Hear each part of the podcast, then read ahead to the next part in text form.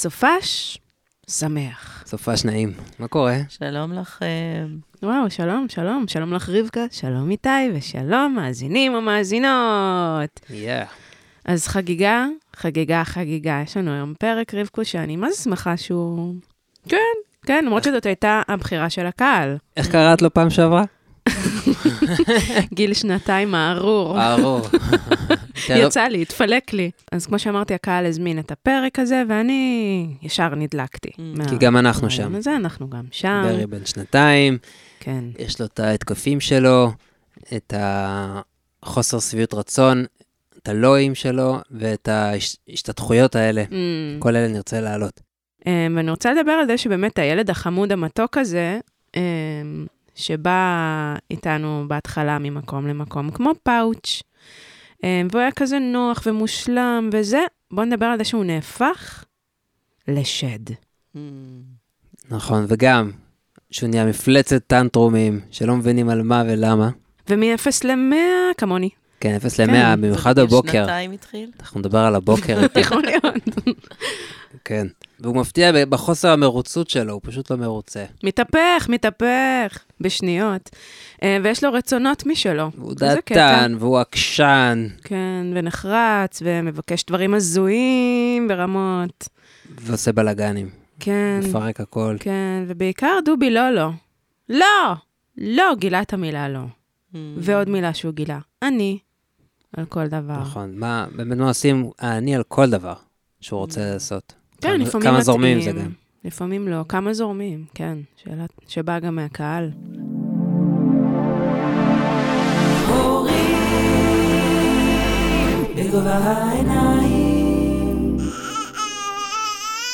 איתי ורונה מדברים עם רבקה זאבי לחמן על הורות בגובה העיניים. כל מי שיגיע לפרק יגיע מתוך מקום של תסכול, ותפתרי לנו את החיים, רבקוש. אז דברי אלינו. כן, אז, אז מה שכל כך אה, קשה, אני מבינה, בגיל הזה, זה השינוי, נכון? כי אם הוא היה נולד ככה, אז כבר מזמן היינו בוכים. והוא היה פשוט כזה תינוק מושלם, נכון? משהו קרה, אני זוכרת את הרגע שאמרתי, אה, הבנתי. לזה התכוונו. כן, כן. נזכרתי פשוט, כי כן. הייתה לי גם את מימי, אז... אני לא מרגיש שהוא התהפך כזה ממש, כן. הניצנים היו שם, Mm, אבל זה קיבל אה, או בוסט או טוויסט, לא יודע איך, ווליום. ווליום אה, מאוד חזק. הכל, כל מה שאולי היה לו ניצנים בגיל שנה ומתחת, אז עכשיו מול, מול הפרצוף שלנו. אה, הוא כן היה למשל, גם כשהוא היה קטן, הוא היה צועק בתדרים מאוד גבוהים כשהוא לא בא לו משהו. הוא היה משהו שמימי לא הייתה עושה, אבל הוא היה צורח חזק בתדר נורא גבוה עד שהוא יקבל מה שהוא רוצה. אז הוא היה עקשן. אבל אה, עכשיו, אה, איך שזה בא לידי ביטוי, זה מין התפוצצות כזאת, ואתה מתחיל ללכת על ביצים לידו. אה, הזמן שאני מרגיש את זה הכי נוכח, זה בבקרים. בבוקר, אם יש כאילו, מרגיש שאם אני לא עושה את הדברים בצורה הכי מדויקת, זאת אומרת, הוא מגיע, הוא מתחיל בדרך כלל ברגוע, כן? די מיד הולך למקרר, כן? ישר הולך למקרר, מתחיל לבקש. עכשיו, אם אני, אם אני אענה לו על משהו שהוא רצה או לא רצה, או אני אגיד לו, שנייה, תן לי רגע לקום, זה יכול ברגע להפוך לבכי. כאילו, אבל בכי שלא מפסיק, זה יכול להיות גם טאטרום של 5-10 דקות, וואו. שהוא אחרי זה, שצריך ללוות אותו בתוך זה. בוקר זה מעין רגע רגיש, נכון? כבר כמה זמן. כן, כן, בוקר. נכון, בוקר וגם לפני השינה. שמת לב? אבל לפני השינה זה קצת יותר קל להכיל, כי תמיד uh, מרגיש לי שילדים הם קצת לפני השינה רגישים יותר, כשהם עייפים, אבל בבוקר, הקטע הזה ש... שצריך uh, לצי... מרגיש כאילו צריך לציית לו. Mm. אתם יודעים מה נזכרת? יש לי דימוי מדויק. הלקוח הקבוע שמגיע לקפה, היה לי אחד, שם בדוי אריק. שהיית מלצרית? כן, האמת שזה לא שם בדוי, זה השם שלו. אריק, תקשיבו, אריק היה יושב, רק מתי... הוא היה הולך מרחוק, הייתי רואה אותו, תעשה לי בבקשה הפוך, רותח מה... ככה הייתי באמת כבר, כי, כי אם זה לא היה מגיע בדיוק כמו שהוא אוהב, טנטרום. מישהו שנשאר תמיד בגיל שנתיים, אה? ממש, ממש, אריק הזה, הוא אריק הלקוח. הקבוע, כן. אז אותי מעניין בהקשר הזה, זה למה בשלב הזה, בגיל הזה, קודם כל מרגיש לי שיותר קשה להוציא אותו מזה. זאת אומרת, ברגע שהוא נכנס לטנטרום הזה, או למשהו שהוא רצה מאוד, ואם לא הבנתי או לא הסכמתי, הוא נכנס לאיזה התקף, ולפעמים קשה לי להוציא אותו משם. גם לא, לא על ידי uh, חיבוק ונשיקה, וגם לא על ידי uh, הסחת דעת. לפעמים היה עוזר לי להסיח את הדעת, בוא, אוקיי, בוא נדבר, רוצה אולי לשחק בזה, רוצה עכשיו שנעשה, כמו שאז בפרק ההוא דיברנו על הסודה, באמצע הלילה, mm. שהוא התחיל לעשות לי הצגות, כי הוא לא לחץ על הסודה. Mm. ו... ואמרתי לו, אז בוא נשתה סודה, בוא נעשה ככה, בוא נעשה ככה, וזהו, הוא ננעל. הנעילה הזאתי, זה משהו שפחות הרגיש לי שהיה לפני. אולי תתחילי עם מה קורה בגיל הזה בכלל. כן. הדבר הראשון שככה עולה לי לראש זה לנסות אנחנו להיות בסיטואציה, נניח היינו צריכים ליום אחד, אולי שווה לכל אחד לעשות תרגיל כזה, בשביל הניסיון. ליום אחד, שמי שאיתנו יתייחס אלינו כמו אל תינוק או תינוקת. כלומר, זה יכול להיות ממש מפתה אפילו בהתחלה. רונה קמה, תצחצח לה את השיניים, תכין לה אוכל, תסרק לה את השיער, או תעשה לה את התסרוקת, תאפר אותה, תעשה לה את מה שהיא צריכה, תבחר לה בגדים. אופס, שמה אולי תהיה בעיה. כי אם אתה בוחר לה את הבגדים שאתה מתחשק לך, אה, תקנח לה את האף, אופס, עוד בעיה. תנגב לה את הטוסיק, אופס, עוד בעיה. אמ, כנראה אנחנו ניתקע בשלב מאוד מוקדם ביום. בשלב הראשון. ביום. כבר יצא לי להגיד לך, מה פתאום, לא בא לי. כנראה על הבוקר, כן. עשר דקות אחרי זה כבר תשחרר אותי. כן, כי, כי לנו זה נראה סך הכל מבחוץ פינוק. מה, אנחנו מטפלים בו, את נשמתנו אנחנו נותנים. כל גירות קטן אנחנו מגרדים, אנחנו מרימים, אנחנו מלטפים, אנחנו מטפלים. אנחנו מביאים לו את מה שהוא רוצה, מתי שהוא רוצה. רק לפעמים אנחנו לא מבינים בדיוק מה הוא רוצה, ועוד כל מיני אי-דיוקים שאנחנו עושים לא בדיוק כמו שהוא רוצה, אבל רק עצם העובדה שאדם כמונו, שיכול לעשות את מה שהוא רוצה, יגידו לך, איתי, זהו, היום אתה לא עושה. אני עושה בשבילך את הכל. בשנייה הראשונה המבוגר יגיד, אה, וואלה, מגניב, יאללה, פינוק, וזה, בכיף. אבל באמת זאת שאלה כמה דקות אנחנו נחזיק שם מעמד. ינעלו לך את הנעליים, ילבישו לך את הבגדים, יבחרו לך באיזה שעה אתה יוצא, אה, מה אתה אוכל, מתי אתה אוכל. לי זה נשמע נחמד בינתיים דווקא. כן? רוצה שאני... יאללה, בוא ננסה, נראה כמה זמן אני אחזיק. כן, אז אפשר מאוד... רק, אפשר רק בלי ניגוב התח. זה מהפרק ההוא. בדיוק, חוזרים לפוקים. אה, כן. תקשיבו לפרק על פוקים. אז כן, אה, אז אה, באמת, אולי איתי יחזיק מעמד יותר טוב מרונה. אולי לך לא. תוך חמש דקות זה יעצבן אותך, או דקה. ואתה אומר כבר אולי לא, אתה כבר מתחיל להבין שאולי זה לא כזה אה, כיף. ומה שקורה בעצם לילד הזה סביב גיל שנתיים, ויש כאלה שזה יהיה בשנה וחצי, ויש כאלה שיהיו שנתיים וחצי, זה לא, אין פה מילימטר. אבל כשהילד מבשיל למידה מסוימת של עצמאות, והוא הופך מתינוק חסר יכולת, חסר עצמאות, לפעוט שיכול להיות עצמאי, ואז אנחנו עושים בשבילו. ויש בזה משהו מאוד מאוד מתסכל. אנחנו לוקחים לו את הכוחות. כשאנחנו, כשאנחנו עושים בשביל אדם משהו, את הכל, זה כבר לא כיף. כן, וגם יש לו איזושהי, איזשהו פער בשפה גם, אז הוא לא יכול להסביר את, ה, את הדיוק הזה שהוא רוצה. נכון. אז זה גם מאוד מתסכל. נכון, זה כבר כפל קנס. כן. לא רק זה שאני יכול לעשות ואני רוצה לעשות, אני כבר לא תינוק חסר אונים, אני לא נכה, אני רוצה לעשות עבור עצמי, זה החיים. החיים זה לקום וללכת. לא שמישהו יוליך אותך, ירים אותך, יוריד אותך, אני רוצה לעשות.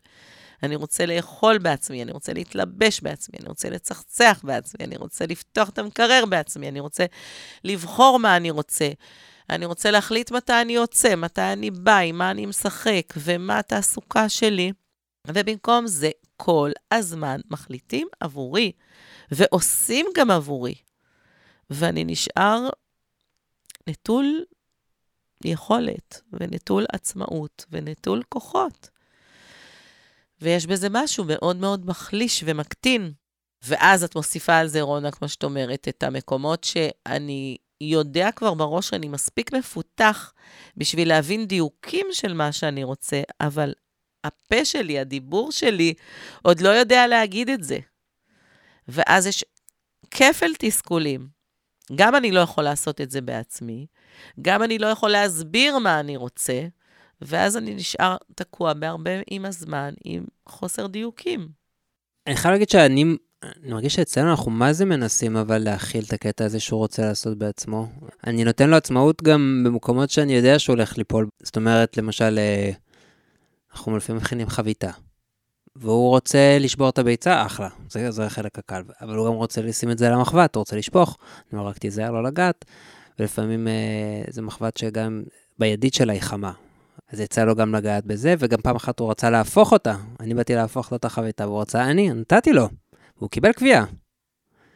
וכאב לו, אבל אני מבחינתי כזה, בסדר, אני איתו קודם כל. מחיר העצמאות. כן. כאבי גדילה.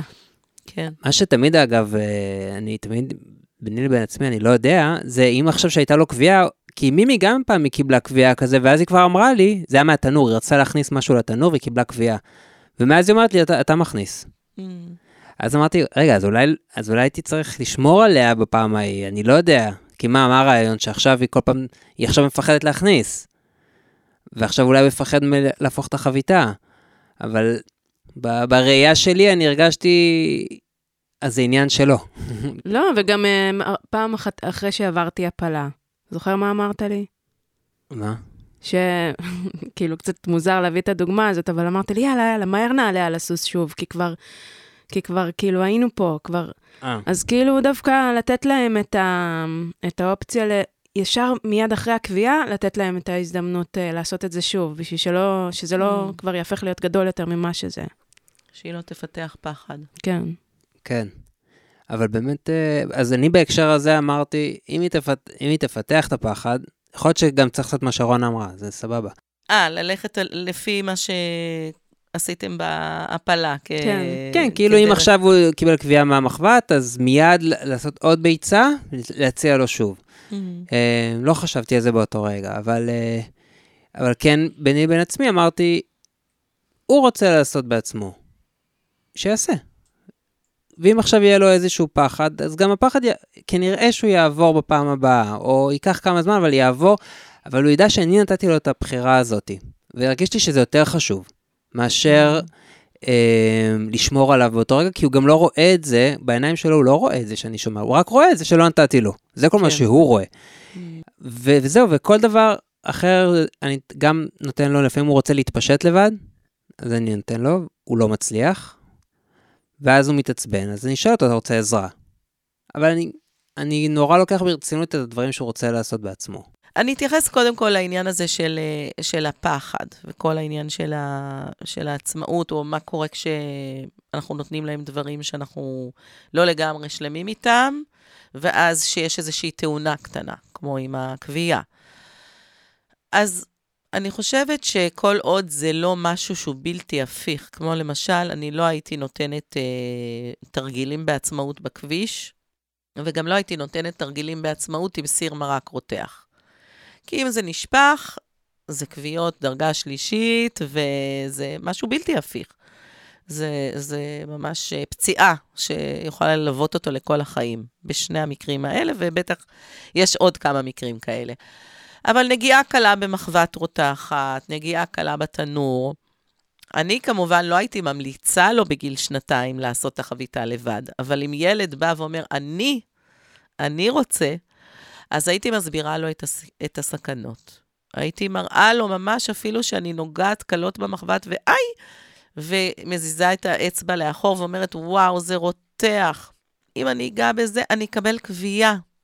ואם היד שלך תיגע כשאתה שופך את הביצה פנימה למחבת, תיגע בשוליים של המחבת, אתה תקבל כווייה, וזה יהיה אאווה שורף, שורף, שורף. ואז אני מאפשרת לו לעשות, כמו שאפשרת. בלי לקוות בתוך תוכי שהוא יקבל את הכווייה וילמד סוף סוף שזה לא היה במקום, אבל גם בלי לפחד בהיסטריה שזה יקרה. אלא עם איזשהו אמון בסיסי, כמובן, אמרנו, זה דברים שגם פציעה קלה היא, היא סבירה, אפשר להתאושש ממנה, ומאפשרת לו. אם הוא קיבל את הקביעה, מטפלת בו בכל האמפתיה והרכות, וה... כמו שהייתי רוצה שיטפלו בי אם אני הייתי נפצעת. לא אומרת, אמרתי לך. אה, לא אומרת, הנה אתה רואה למה לא רציתי, הנה קרה לך, כי עכשיו זה, זה כאב על כאב. אז הוא ראה. גם אנחנו הרבה פעמים עושים דברים מסוכנים וחוטפים, ואז אנחנו מבינים למה זה מסוכן. אני חושבת שהרעיון שלך מעולה. גם כשילד נופל מאופניים, אני אומרת לו, אתה רוצה לנסות שוב? כדי שלא תפתח פחד מהאופניים. לפעמים הוא אומר לי כן, והוא עולה, והוא עושה עוד סיבוב, ולפעמים הוא יגיד לי לא. עכשיו, פחד זה דבר מאוד בריא. לא סתם אנחנו מפחדים, כי זה שומר עלינו. כשאין לו שום ניסיון קודם עם מחבת אה, לוהטת או תנור לוהט, הוא לא יודע אפילו ממה לפחד. ואפילו שאני אומרת לו, בגלל שהורים אומרים כל כך הרבה פעמים, זה מסוכן, זה מסוכן, אל תקפוץ על הספה, זה מסוכן, ואל תזה זה, זה מסוכן, גם מה שלא בא לי סתם על הרעש וזה, מסוכן, אז הם לא סומכים עלינו באמת על המסוכן הזה, וגם הם, הם, mm. הם, הם בטוחים שהם יצליחו זאת אומרת, אנחנו עושים, משתמשים בזיל, מש, בזילות, יש פה נכון, זילות במושג. נכון. ואז, במקום להגיד מסוכן, להגיד, אתה עלול לחטוף גבייה. ממש את הדבר האמיתי. אם היד שלך בטעות תיגע במחבת, זה יהיה אאווה גדול, זה יהיה מאוד מאוד כואב. ואני יכולה גם להראות לו איזה סימן של קביעה שיש לי, אם יש לי במקרה שנגעתי, ולספר לו את הסיפור. ואם בכל זאת הוא מתעקש לעשות את זה, אני נותנת לו. ואם הוא קיבל קביעה, אז אני שואלת אותו כמו עם האופניים. אתה רוצה, אחרי שטיפלנו בקביעה, אתה רוצה לנסות לעשות את זה שוב? או שאתה מעדיף שאני אעשה את זה הפעם. וכשאני אומרת לו את זה ככה, אז אני אומרת לו, שמחתי עליך כשביקשת ואפשרתי לך. אני מרגישה שאתה מרגיש שאתה בשל לזה, וגם אם נפצעת, זה לא אומר שאתה לא בשל, כי גם אני נכוויתי הרבה פעמים.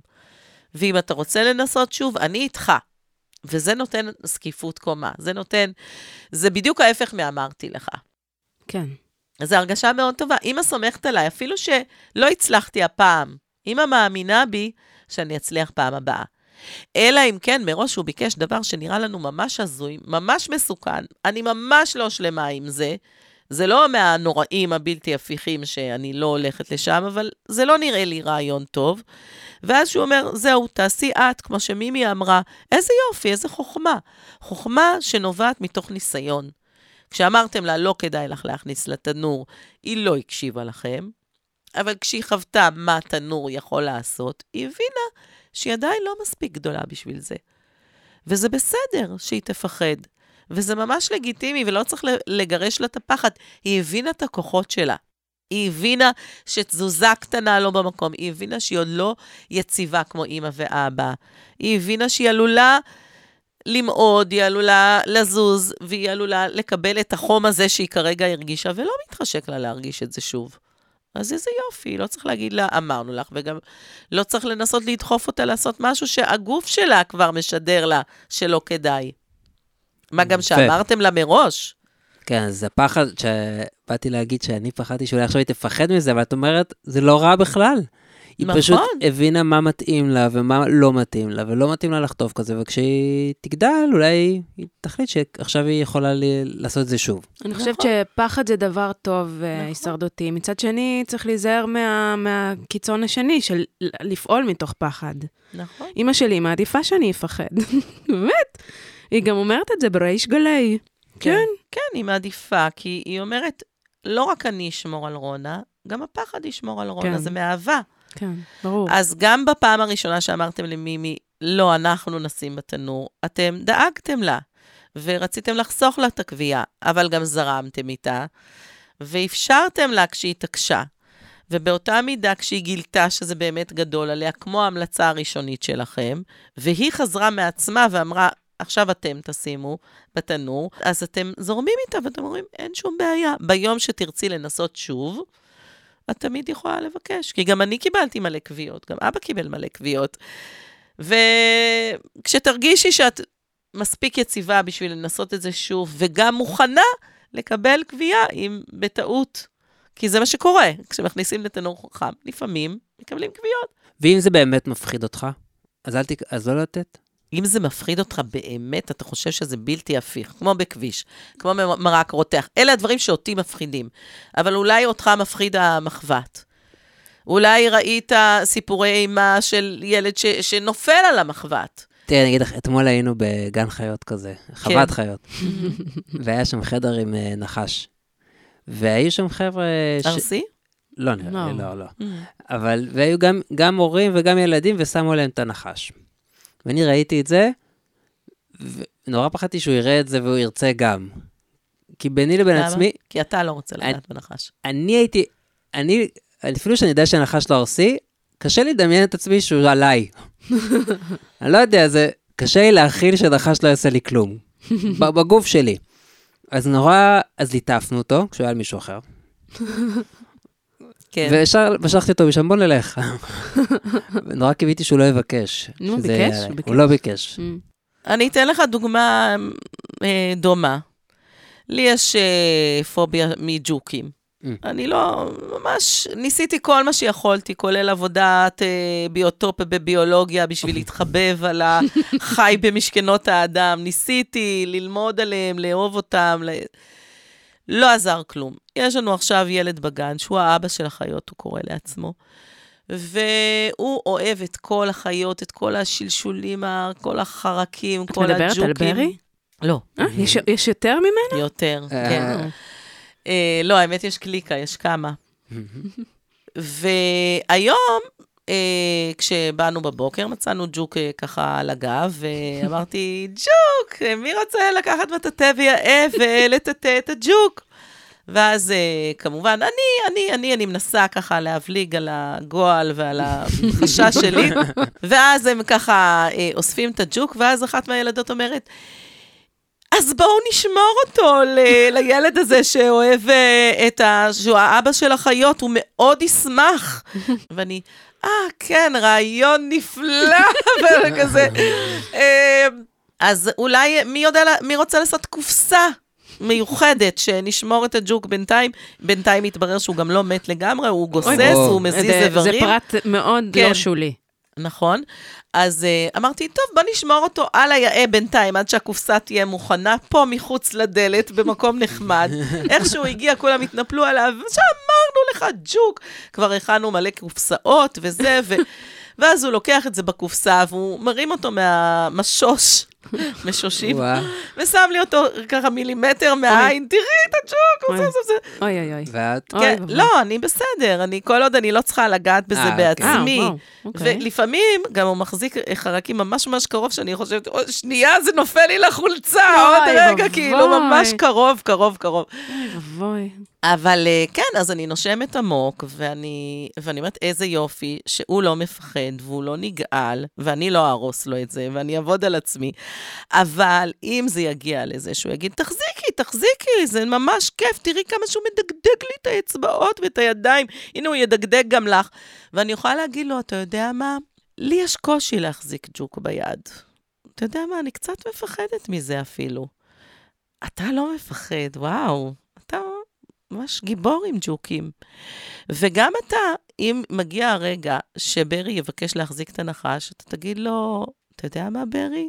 אני מרגיש כרגע שאני קצת מפחד להחזיק את הנחש ביד. אתה לא מפחד להחזיק את הנחש? הוא יגיד, לא, אני, אני. איזה יופי, מדהים, בוא נצלם לאימא את ברי עם הנחש. אתה מחזיק נחש שאפילו אני חושש להחזיק. וזה בסדר, הם מרגישים ממש טוב שהם מצליחים דברים שאנחנו אם, לא אה, מצליחים. כן, וגם אם יש הורה אחד שהוא סבבה והורה שני נכון. לא, אז אני תמיד אומרת לי, תעשה את זה אתה. תעשה את זה אתה, אני לא כן. רוצה לראות. אבל אני גם אומרת כן. בפירוש, אני נגאלת, או אני כן. חוששת, או אני מפחדת. אני כל כך שמחה שאתה לא מפחד. ניסיתי להסתיר עד לגבול מסוים, ומה זה להסתיר? לא בשביל לרמות אותו, אלא בשביל לא להכניס לו את הפוביות שלי יש. ניסיתי להתגבר, להיות גדולה את, של עצמי, את הוורסיה הגדולה שלי. אבל אם הוא היה אומר לי, תחזיקי את זה ביד, כבר שם הייתי נשברת. כן, די, אנחנו אבל בני את אדם. השלשולים אין לי בעיה להחזיק, את הלימבריקות, יש להם אה, שפה מקצועית, שם מקצועי, את הלימבריקות, אני מחזיקה ביד, אין לי שום בעיה. ואז איזה ילד בא ואומר, את לא ניגלת להחזיק את זה? לא, לא ניגלת. חרקים אחרים, אין לי בעיה, אה, כל מיני חיפושיות למיניהם, ואפילו את הנחש אני מאמינה שהייתי מחזיקה בסדר, כל הד... אני יודעת שהוא לא ארסי. אבל כן, אבל יש דברים מסוימים שמגעילים אותי, ווואו, איזה יופי שאותך לא. זה בסדר, הרגע הזה שהוא גדל, כן. מתינוק לפעוט, מביא איתו המון הפתעות. חלק מההפתעות הן נעימות. הוא יכול לעשות דברים שקודם הוא לא יכל. זה עוזר לי ממש בהתארגנות, שהוא יכול ללבוש את המכנסיים, או את התחתונים, או, או לצחצח את השיניים, או לעשות דברים מסוימים שקודם, אפילו להכין לעצמו את הסודה שאני הייתי צריכה להכין לו קודם, והוא לוחץ על הכפתור וכל כך מבסוט, ובזמן הזה אני יכולה להכין את הכריך למימי ולעשות עוד משהו. אבל יש פעמים שהעצמאות אה, גובה איזשהו מחיר. למשל, זה לוקח פי שתיים הזמן. זה פי שתיים הלכלוך. אה, דורש ממני איזושהי פניות מסוימת. פה זה האתגרים האמיתיים שלנו, ההורים. נכון. ואז אפשר להגיד, בבוקר אתה יכול להכין לעצמך סודה, או אחרי צהריים אתה יכול. בבוקר ובלילה אני מכין לך כי, ואני מסבירה לו. ואז כשאני מסבירה לו, אני גם מבינה שלפעמים זה סתם היה תירוץ לא הגיוני. כי להכין סודה בלילה, זה אותו זמן שאני אלחץ על הכפתור או הוא. וכשאני מסבירה לו שזה ייקח יותר זמן, אני חושבת על זה ואני אומרת, לא, זה לא מה שייקח יותר זמן. לא, אבל את יודעת, אצל ברי זה לפעמים גם uh, לגרור את, המג... את המגדל למידה, וזה גם, uh, זה, זה לוקח כפול שתיים לפעמים. אז כן, אז אם זה באמת לוקח כפול שתיים, אני מסבירה. כן. אני אגיד לו, בכל שעות היום אתה מוזמן ואף רצוי שתהיה עצמאי ותכין לעצמך את הסודה. אבל כשזה בלילה או בבוקר, כשאנחנו ממהרים לגן, אני מכינה, או אבא מכין. ואז אנחנו מתמודדים עם גבול, מהמם. ואנחנו לפעמים מתמודדים עם טנטרום. כן. למה יש כזה כוח שם? למה, למה טנטרום? למה מ-0 ל-100? למה כל כך חזק? כי הוא מאוד מתוסכל. כי הוא בשיא פריחת העצמאות. תחשבו על משהו חדש שלמדתם לעשות בעצמכם. משהו שממש כיף לכם לעשות עכשיו, כי למדתם. אולי למדתם נהיגה ויש לכם אוטו חדש. אולי... אה, לא יודעת, למדת אה, תפירה, או אה, למדת איזשהו אה, כלי מסוים, או מחשב, או... ואתה בא בשיא ההתלהבות לשחק בדבר החדש שלך, ואז רונה אומרת, אני אחבר את האוזניות ואני אעשה את הזה וזה. אבל חיכית כל היום כן. לקטע הזה. כן, אני ממש אה, יכולה להבין, כאילו סוף סוף הם למדו משהו, סוף סוף בא להם, ואז אנחנו באים ומכבים להם, ודווקא פה זה גם יכול לשבש ל- לעתיד, כי הם באו עם התשוקה הזאת, ואנחנו באים ומורידים את זה.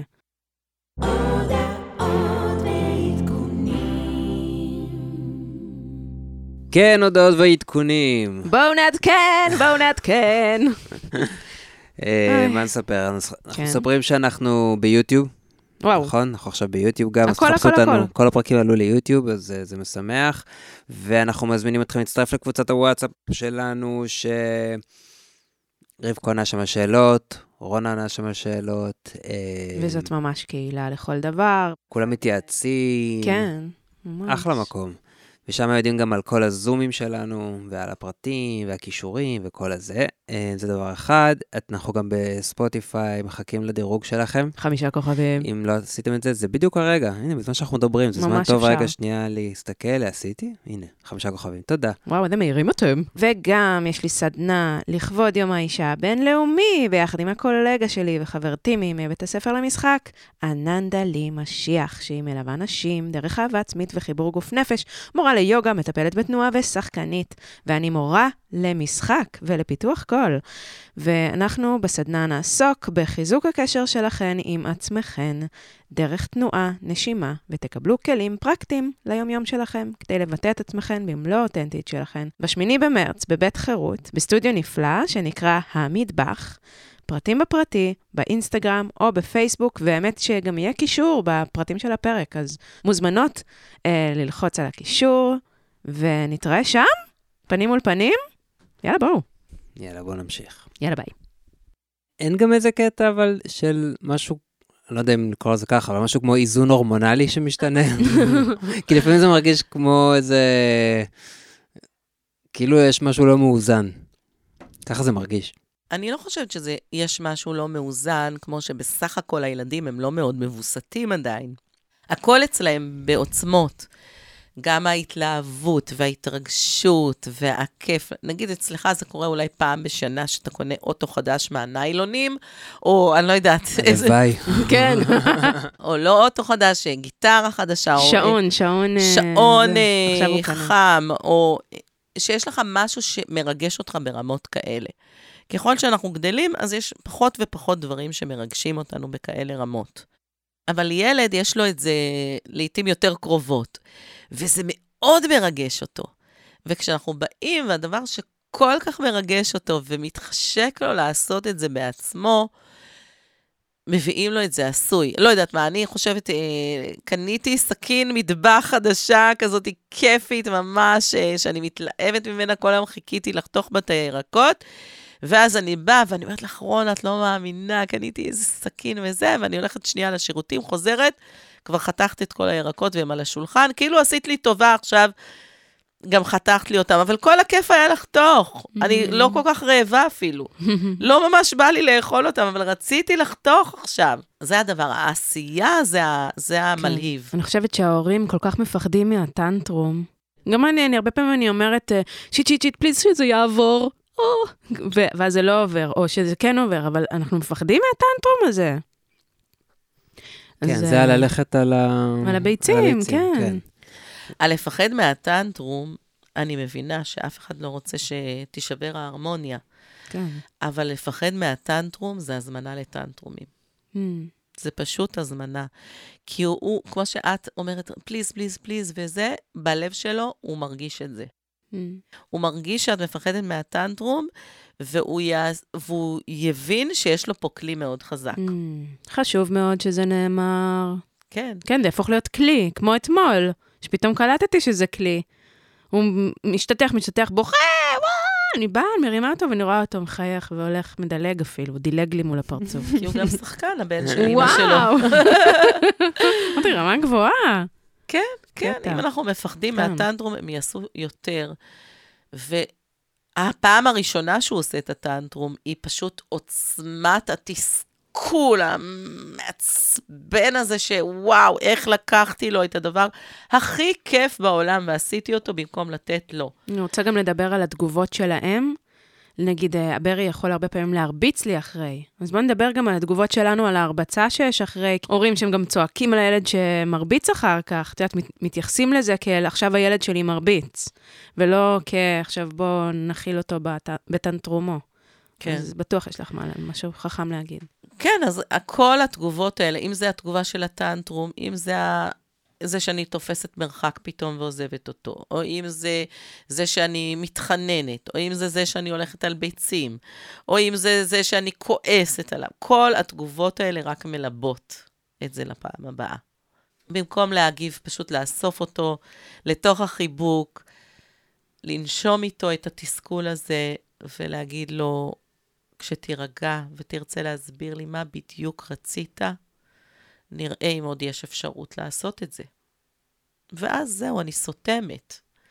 לוקחת אותו, מחבקת אותו, מלווה אותו בתסכול הזה, אני בעדו, אבל אני לא מרצה אותו, מהמם. ואני לא רצה להביא לו את מה שהוא רצה. זהו, ברגע שהוא העלה את הטורים מ-0 ל-100, שם נסגרה האפשרות לתת לו ל- ללחוץ על הכפתור של הסודה, למשל. לא רגע אחרי זה, ש- ברגע שהוא פנה לכיוון הטנטרום, פעם הבאה, מהמם. מהמם. פעם הבאה. עכשיו פשוט נלווה אותו בטנטרום. אה, יפה. נאהב אותו, נחבק אותו, אה, בשביל שזה נהיה לא- איתו. לא ייצר כן. אצלו את המשוואה. שככה הוא משיג דברים. פרק Mm. אחד. כן, תחזרו לפרק אחד, אשכרה. אבל לא הכל סביב עצמאות. זה לא הכל סביב אני רוצה לעשות בעצמי. יש דברים שפשוט הוא לא מקבל. לא עוד זמן מסך, לא עוד סוכריה, ו... ואז הוא מתחרפן. ואני... אני לא יודע אם שמעתי את זה פעם, או שאני עכשיו חושב על זה, או אני לא יודע, אבל אין איזה שלב שהם כאילו מפנימים את זה שהעולם הוא לא סביבם והם לא מקבלים כל מה שהם רוצים, וזה מייצר איזשהו תסכול, איזה... ובגלל זה אולי התגובות הקיצוניות, כי זה מעין הבנה יותר עמוקה איך שהעולם עובד. יש איזה קטע כזה? כן, זה גם ההבנה שהעולם ככה עובד, או שהוא לא, זאת אומרת, כשהם בהתחלה תינוקות קטנים, אז הם רגילים שיש להם קשיים כאלה ואחרים, רצונות כאלה ואחרים, וההורים עסוקים בלנחש אותם. הם בוכים, הם משמיעים כל מיני קולות אה, מרוצים, לא מרוצים, וההורים עסוקים כל הזמן בלנחש מה ברי המתוק הזה רוצה. ואז באמת יש סוג של סימביוזה, כמו שדיברנו על הפרק בסימביוזה. כי אם זה התחיל ברחם, האימא הרגישה את כל הצרכים שלו, ואפילו על חשבון הגוף שלה עצמה. הוציאה את הסידן שהיה אמור ללכת לשיניים, והביא אותו לבניית העצמות של התינוק. כלומר, אנחנו מכוונים לגמרי לתינוק הזה שברחם. אחר כך הוא יוצא מהרחם, ואנחנו חותכים את חבל הטבור, וזה נהיה קצת יותר קשה. אבל אז אנחנו עדיין מניקים אותו, ואנחנו עדיין מתבוננים בו, ו- וכל הזמן מנסים לנחש מה הוא רוצה. ואז מגיע הרגע שהוא מתחיל כבר לדבר ולהצביע, וגם אצלנו יורד קצת המתח הזה של להביא לו בפיפס הראשון. אז גם אנחנו כבר התרגלנו קצת. זה כבר לא הדבר החדש והמלהיב הזה של כל פיפס קטן שהוא רוצה נביא לו, אנחנו, אוקיי, לא, וגם את יודעת. נכנס פה האלמנט הזה של החינוך, רוצים לחנך אותו. כן, גם. כן. וגם, אנחנו רוצים לתקתק עניינים. מהמם. אנחנו רוצים שיהיה מהר, שיהיה נקי, ש... שיהיה נוח, גם לנו. יש לנו עוד אה, מערכות שיקולים אה, שלא קשורות לרגע הזה, ו...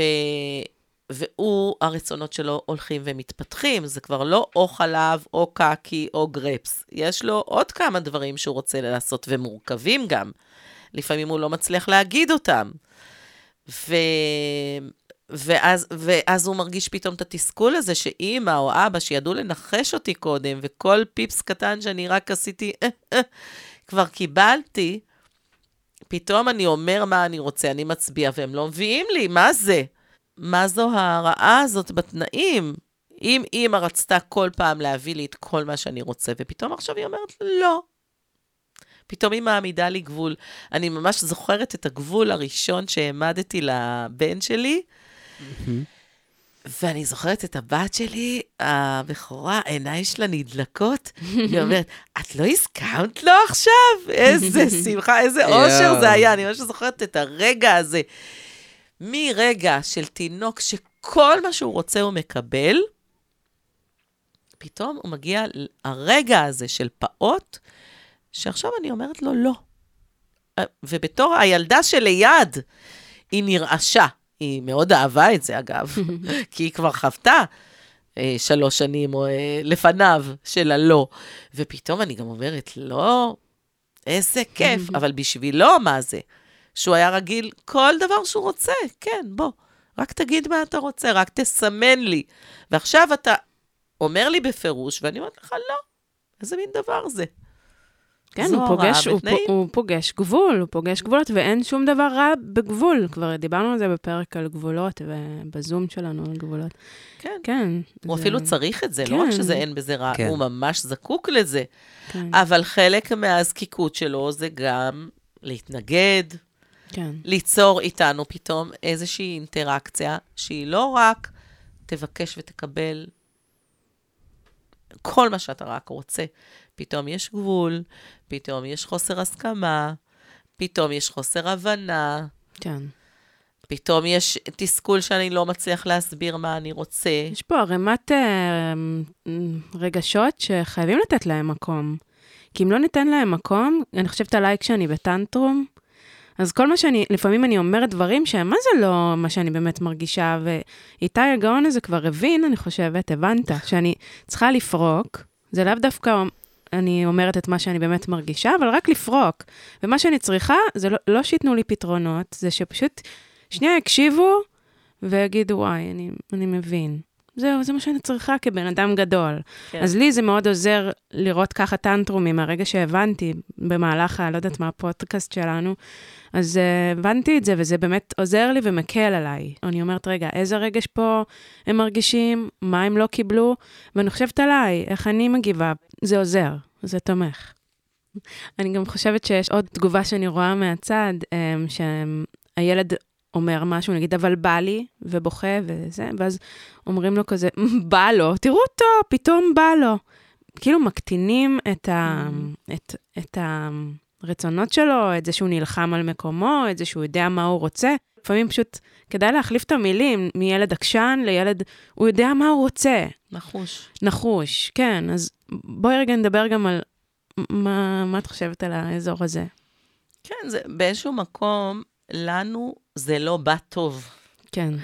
כלומר, מה שקודם כל כך שמחנו שהילד מראה לנו באיזושהי דרך מה הוא רוצה, עכשיו, דווקא כשהוא מדבר בצורה יותר ברורה, או מצביע בצורה יותר ברורה, הוא כל הזמן רוצה משהו, עוף איתו, די כבר. מתחיל להיות לנו, מתחיל להימאס לנו הקטע הזה. כאילו, הוא שותה אותי, כל הזמן הוא רוצה ממנו משהו, וזה כבר לא הטיפול שיש לנו ברך הנולד. הוא כבר ילד, הוא כבר פעוט, הוא כבר, יש לו רצונות, והוא מתעקש על דברים שלנו לא נראים כאלה חשובים. כי אוכל, מים, החלפת חיתול, זה היה נראה לנו מאוד חשוב, הדברים האלה שבא לו קודם. זה היה חיים. אבל מה עכשיו, ללחוץ על הכפתור של הסודה? נו באמת, מה זה כזה big deal? אבל זה כמו בשבילך עכשיו לייצר איזושהי פסקה מוזיקלית. זה מה שהוא עושה כרגע. כרגע, זה מה שחשוב לו, כן. נכון, זה מה שחשוב לו. אולי נביא איזה שאלה מהקהל? כן, אז יש לנו כמה שאלות מהקהל. על הרבה מהן ענינו תוך כדי, ולא שאלתי אותן במפורש, אבל הכנסנו אותן, אבל יש פה כמה שנשאל.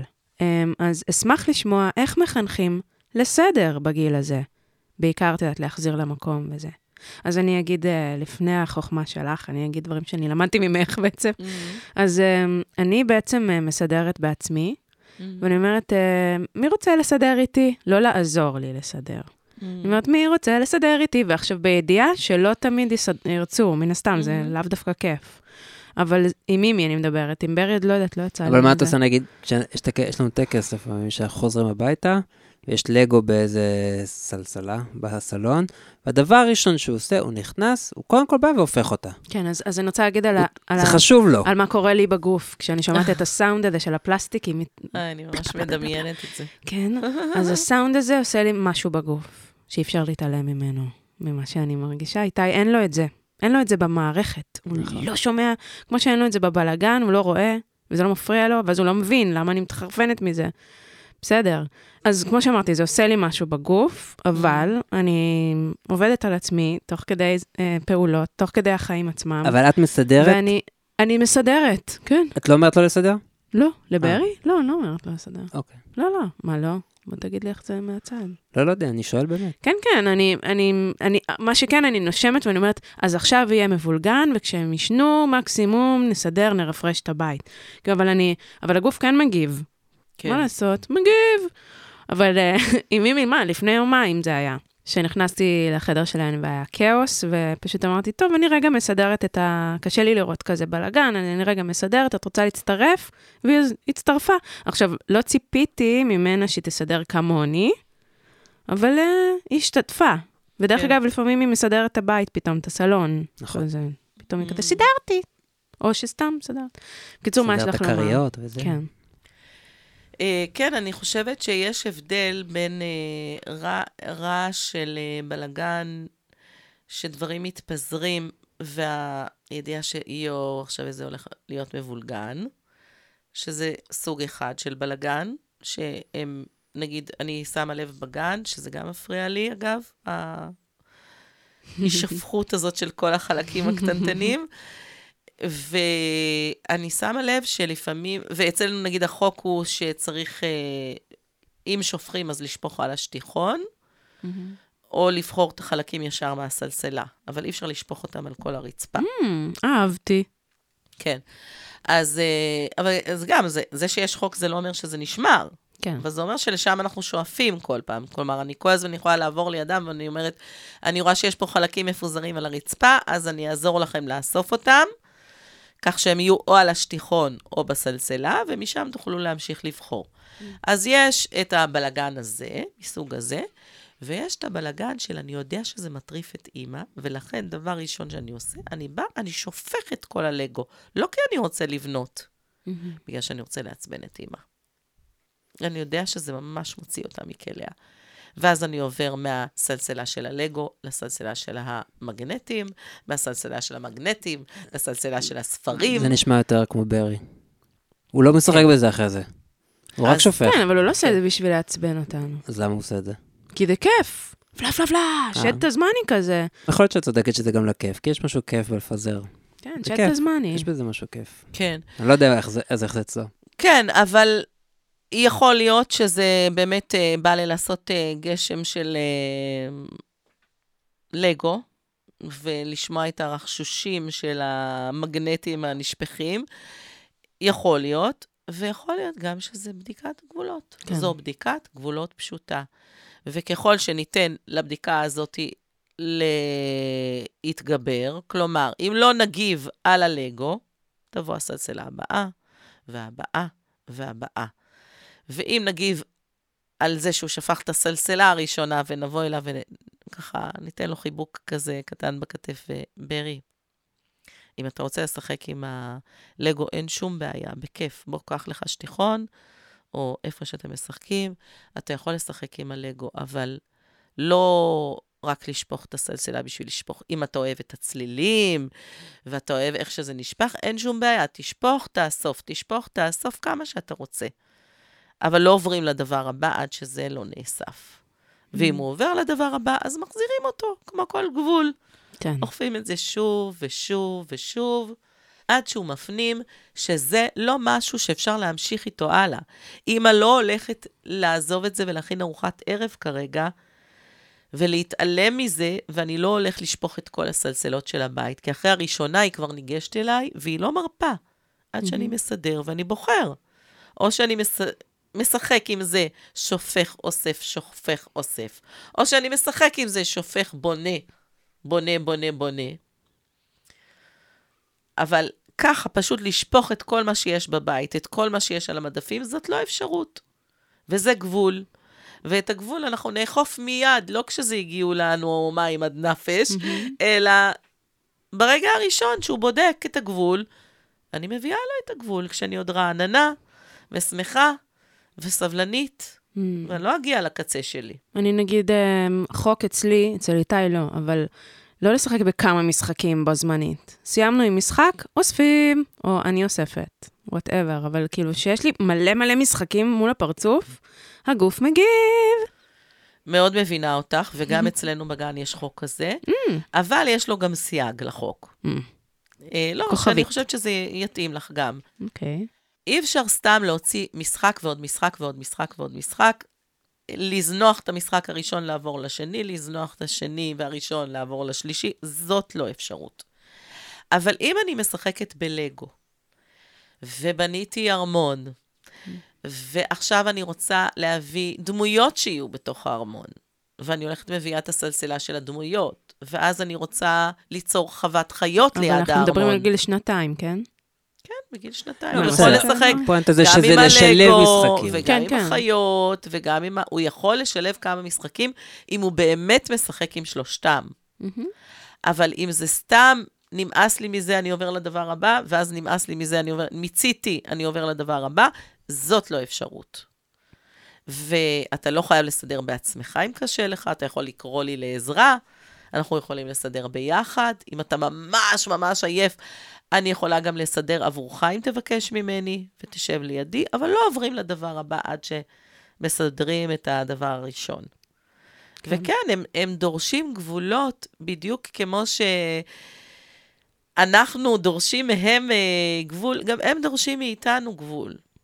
כי זה כבר לא רק גיל של צריך, זה לא רק כן. גיל של אוכל, שתייה, שינה ויציאות. זה גיל שיש לו למידה הרבה יותר מורכבת, וחלק מהלמידה שלו זה גם הגבולות, וזה בסדר כן. שהוא מבקש אותם. גם תקשיבו לפרק על אה, בואו נשחק, על, על משחקים ועל סדר. בואו נחדד רק לגבי מה שהיא מה, שאלה. מה היא שאלה? האם, איך מחנכים לסדר? 아. אה. נראה לי בסופו של דבר זה מה שהיא ניסתה אוקיי. להגיד. אמ, אז את אומרת, זה בסוף גבולות. כאילו, לא מחנכים לסדר. מדגימים. מדגימים סדר מדגימים. ושומרים על גבולות איפה שאנחנו מרגישים שזה חשוב לנו. נכון, ואנחנו לא יכולים להיות בלאגניסטים עם הבגדים שלנו, עם האבני חן שלנו, עם התמרוקים שלנו, ועם האוכל שאנחנו מבשלים מלא מלא סירים על השיש, ואז לדרוש ממנו שיהיה מסודר עם המשחקים שלו.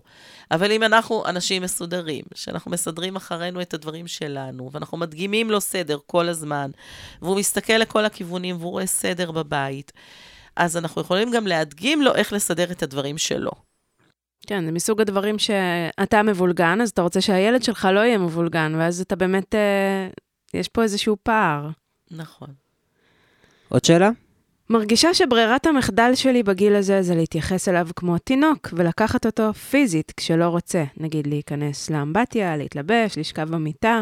איך עושים את השינוי של האוטומט הזה, ולגרום לכך שהוא יקשיב לי בלי שאצטרך פיזית לכפות עליו את הדברים. אז אני רוצה לחזור לדוגמה של ההתחלה. אם איתי עושה עבורך רונה הבוקר ניסיון, הוא עושה עבורך הכל. לא, רונה עושה על איתי. או אם רונה עושה לאיתי הכל. ונניח שלא מתאים לו איזשהו חלק, ואז את עושה לו בכוח. נניח שלא מתאים לרונה שתקנח לה את האף. אז אתה פשוט תופס אותה בכוח ביד, וביד השנייה בכוח תופס לה את האף ומנגב לה את האף. זה מה שאנחנו עושים. מחפצים אותה, מלשון חפץ. כלומר, אנחנו מתייחסים לאותם פעוטות, כמו שהם היו תינוקות, ואנחנו פשוט מרימים אותם ממקום למקום. צריך לשטוף עכשיו ידיים, צ'אח, מרימים אותו מתוך ה... כמו איזה מנוף, ירים את רונה, יזיז אותה מהמטבח לחדר שינה, מהחדר שינה למקלחת. כי, כי היא לא הלכה עכשיו כשאמרתי לה. כן. אוקיי. אז כן, כשיש לילד יכולת ללכת בעצמו, פשוט ל... לתפוס אותו ולהרים אותו מדבר לדבר לדבר ולתקתק לו עניינים, זה לשמר את התינוקיות שלו. ורוב הסיכויים שהוא יהיה מאוד לא מאושר בסיפור הזה, ואז הוא יתחיל להביא כל מיני שיעורים לאימא. אז איך לא עושים את זה? לוקחים יותר זמן. בגיל הזה, בגיל שנתיים, שמתחילים ללמוד לעשות את הדברים בעצמם, צריך לקחת הרבה יותר זמן לכל דבר. Mm-hmm. יותר זמן ללבוש, יותר זמן לאכילה. יש גם אימהות שבגיל שנתיים מאכילות עם כפית לפה.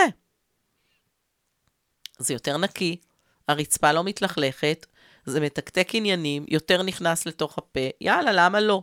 Mm-hmm. למה לא? כי זה לוקח פעוט והופך ממנו תינוק נכה, והוא יהיה מאוד לא מאושר. לא מאושר גם וגם לא עצמאי. יהפוך להיות מוגבל. כן. לא עצמאי. והוא ימצא את הדרך להוציא את התסכול שלו. זה לא הרבה, לא יעזור לנו. הרבה פעמים אמרת, באמת, אה, להנגיש את הבית לעצמאות. נכון. שזה נכון. גם יכול אה, למנוע הרבה טנטרומים. כן, לתת לו עצמאות. לי, אה, אני נתקל בזה למשל, כשאנחנו יוצאים לגן, אז אנחנו הולכים לאוטו. והוא מתחיל לטייל. הוא לא רוצה להיכנס לאוטו, אף פעם. תספר לי על זה, לקחתי אותם לטיול שבוע שעבר. אה. הכי מתרחק, הכי בלאגניסט היה ברי. כן, גדול. הוא כאילו, יש לו נפש חופשייה, הוא מבחינתו הולך להודו עכשיו. כן, ממש. ברגל. הוא כן, הולך, מתחיל ללכת ברחוב, מתחיל כן. לחפש חלזונות, מתחיל זה, ואני אומר לו, צריך להיכנס לאוטו, צריך לי איזה... והוא לא רוצה. אבל אני שמתי לב שהעצמאות שלו יותר חשובה לו מאשר uh, לעמוד על העיקרון. מה זה אומר? זה אומר שאני אומר לו, אוקיי, אז אני סופר לך את חמש, אתה יכול להיכנס בעצמך, אם לא, אני חייב להרים אותך, כי אנחנו חייבים לצאת וואי, לגן. אני בדיוק עושה אותו דבר. איך שאני אומר אחד, נכון. אחד, הוא אומר אני, אני, אני, אני, ונכנס. אז אני שואלת אותו, אתה רוצה שאני אעשה את זה, או שאתה תעשה בעצמך? טיק, מתפקד. אז שם אנחנו, אנחנו רואים כמה העצמאות שלו היא יותר חשובה לו. נכון. רק תן לי לעשות את זה בעצמי. וגם כשיש יש את הלהיכנס אותו, ויש את הקטע שממש לשים אותו לכיסא. גם זה לפעמים צריך לספור עד חמש, כי הוא רוצה לעלות עד הכיסא ולהתיישב בעצמו. אז העניין עם הלספור ולתת התראה, מהמם. ולהגיד לו מה יקרה אחרי הזמן הזה, אנחנו עושים את זה גם בגן. כן, לא סתם הפרידה, אנחנו סופרים עד חמש או עד עשר. כן. אני נותן לך רגע הזדמנות לחשוב, אני רוצה לעשות את זה בעצמי, אבל אם אתה, בזמן הזה שיגמר, אתה לא מחליט שאתה לא, אז אני עושה את זה, כי זה מה שצריך לקרות עכשיו.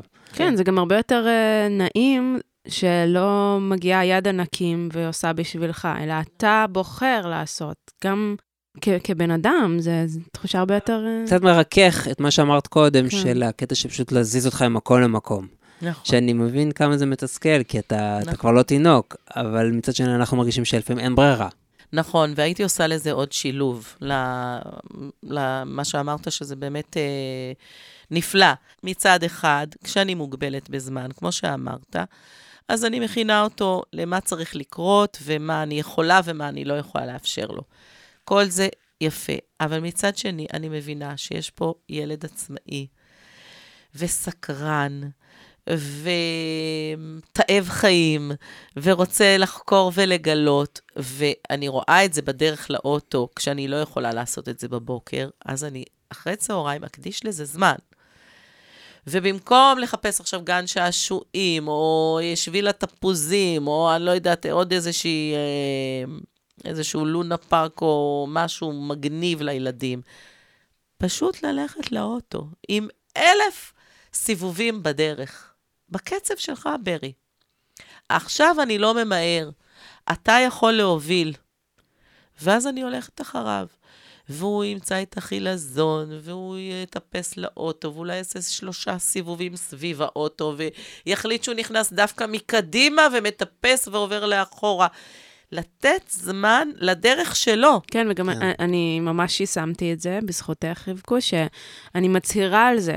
עכשיו יש לי זמן. את רוצה שנעשה ככה? ואני מדברת עכשיו על מימי. עם ברי עוד Mhm. לא ניסיתי, אני אנסה. אבל להכריז כזה, הנה, אני עכשיו, זה בא ממני. כן. ליזום הזה, זה... נכון. וגם למשל ללכת לאוטו, אני הולך איתו לפעמים חמש דקות, אני ממש, איך שהם כן. מוכנים, אני- אותו אני כבר יוצא, מוציא, יוצא החוצה. מימי עוד מתארגנת קצת. כן, אני רוצה שזה הזמן. אני נותן כן. לו את האקסטרה זמן הזה. נכון, נכון. לתכנן את זה לתוך זה.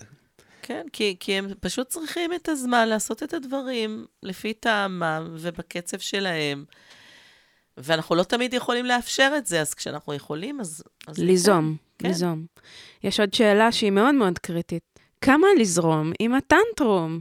כמה לזרום עם הבקשות שלהם? שדיברנו על זה, אבל בואי נקדיש לזה. לסיכום, כן. אז לזכור שכל פעם שאנחנו זורמים במובן שהם מקבלים מה שהם רצו בטנטרום, אנחנו מזמינים לעצמנו עוד טנטרומים.